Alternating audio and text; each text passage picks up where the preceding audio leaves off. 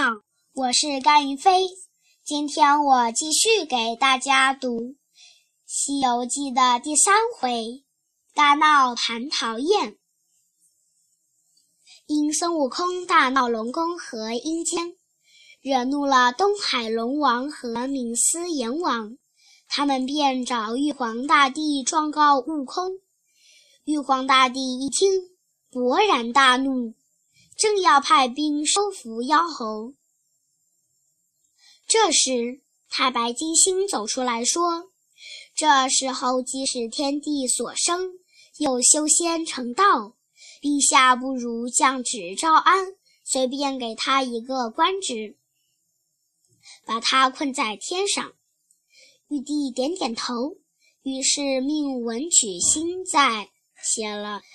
于是命文曲星写了一封诏书，派太白金星去花果山招安孙悟空。太白金星奉命来到花果山，宣读圣旨。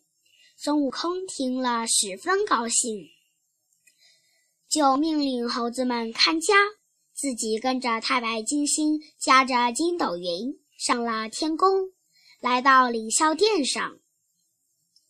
玉帝封孙悟空为弼马温，悟空哪里知道这个这是个什么官，也就欣然答应了。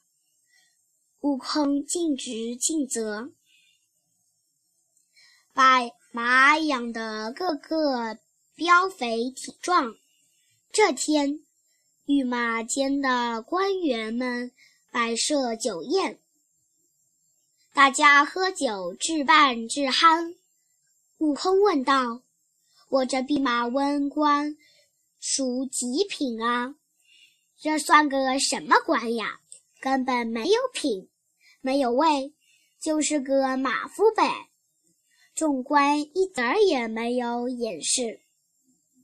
悟空一听，怒气冲天，踢翻了桌案，大叫道：“玉帝！”你这老儿，这等小瞧俺老孙，老子不干了！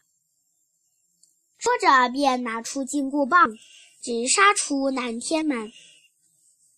回到花果山，自封齐天大圣，又做了一面大旗，插在花果山上。玉帝听说孙悟空闲官未小，回到了花果山。非常生气，就让托塔天王和李靖和托塔天王李靖和三太子哪吒带兵去捉拿孙悟空。不想几个回合就败下阵来。玉帝知道了，非常生气，准备再派兵去捉拿。这时。太白金星出了个主意：“陛下，这猴子只要个官做，不如就依了他，封他个齐天大圣，什么事也不让他管，只把他留在天上，免得再派人去打，伤了兵将。”玉帝觉得很有道理，于是派于是派太白金星。去讲和。悟空听太白金星说，齐天大圣是最大的官了，十分高兴，跟太白金星又一次来到天宫。玉帝又让人在蟠桃园右侧为孙悟空修了一座齐天大圣府，还赏赐悟空两壶御酒，十朵金花。像模像样的送悟空上任，悟空不问有没有实权，享受什么待遇，就住进了大圣府，整天和天神们以兄弟相称，在府内吃喝玩乐，也算逍遥自在。一天，许金阳真人对玉皇大帝说。这个孙猴子整天东游西逛，时间长了恐怕出事，不如给他一点事做。玉帝觉得很有道理，就让悟空去看管蟠桃园。悟空来到蟠桃园，就把就把管园的土地力士招呼出来，说：“我奉玉帝之命来管蟠桃园，你们都要听我的。”力士们连连施礼。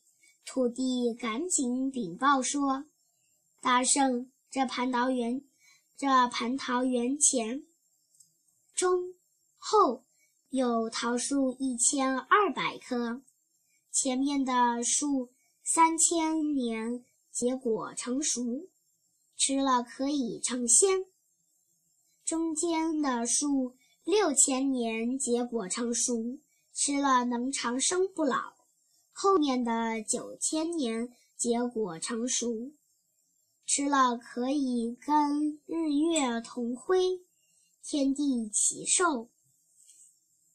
悟空听了这些，觉得很新奇，每天在园子里跑，不再随处乱转了。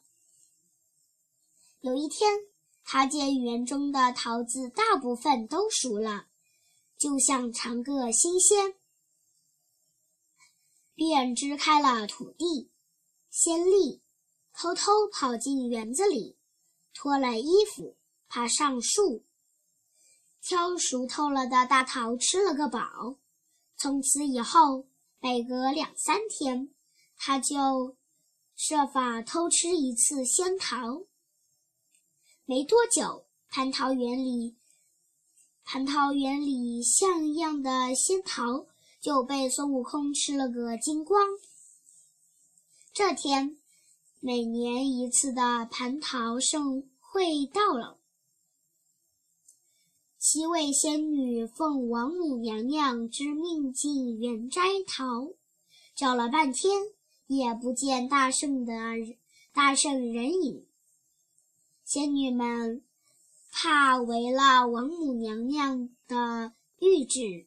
只好自己动手摘桃，见园中的熟桃不多，七位仙女便四处寻找，找了好长一段时间，最后在一棵大树梢上发现有发现有个熟透了的桃，就用力把树枝扯了下来，没想到悟空吃了吃饱了桃。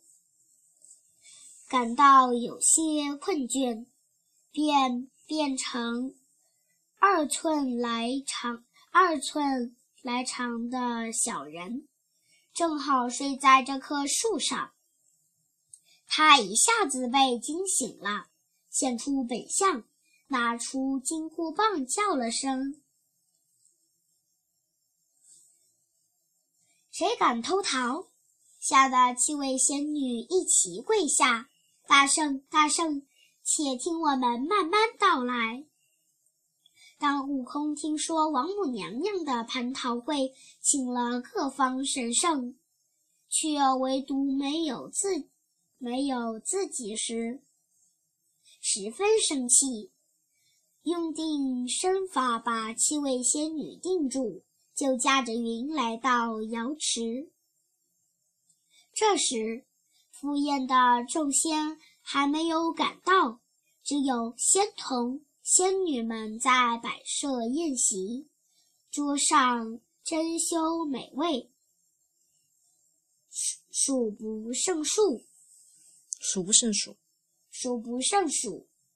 悟空早就垂垂涎欲滴，拔了些汗毛，变成许多瞌睡虫。爬到仙女、仙童、仙女的脸上，这些人立刻浑身瘫软，转眼间呼呼大睡起来。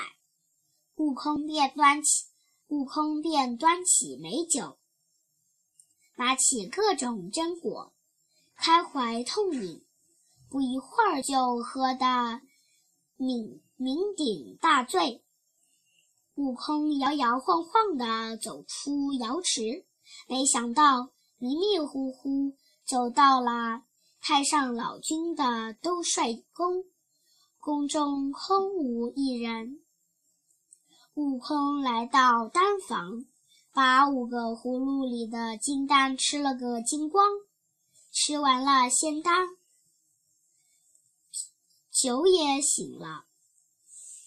悟空暗知不好，可能大祸临头，于是使了个隐身术，悄悄走出了南天门，一个筋斗翻回了花果山。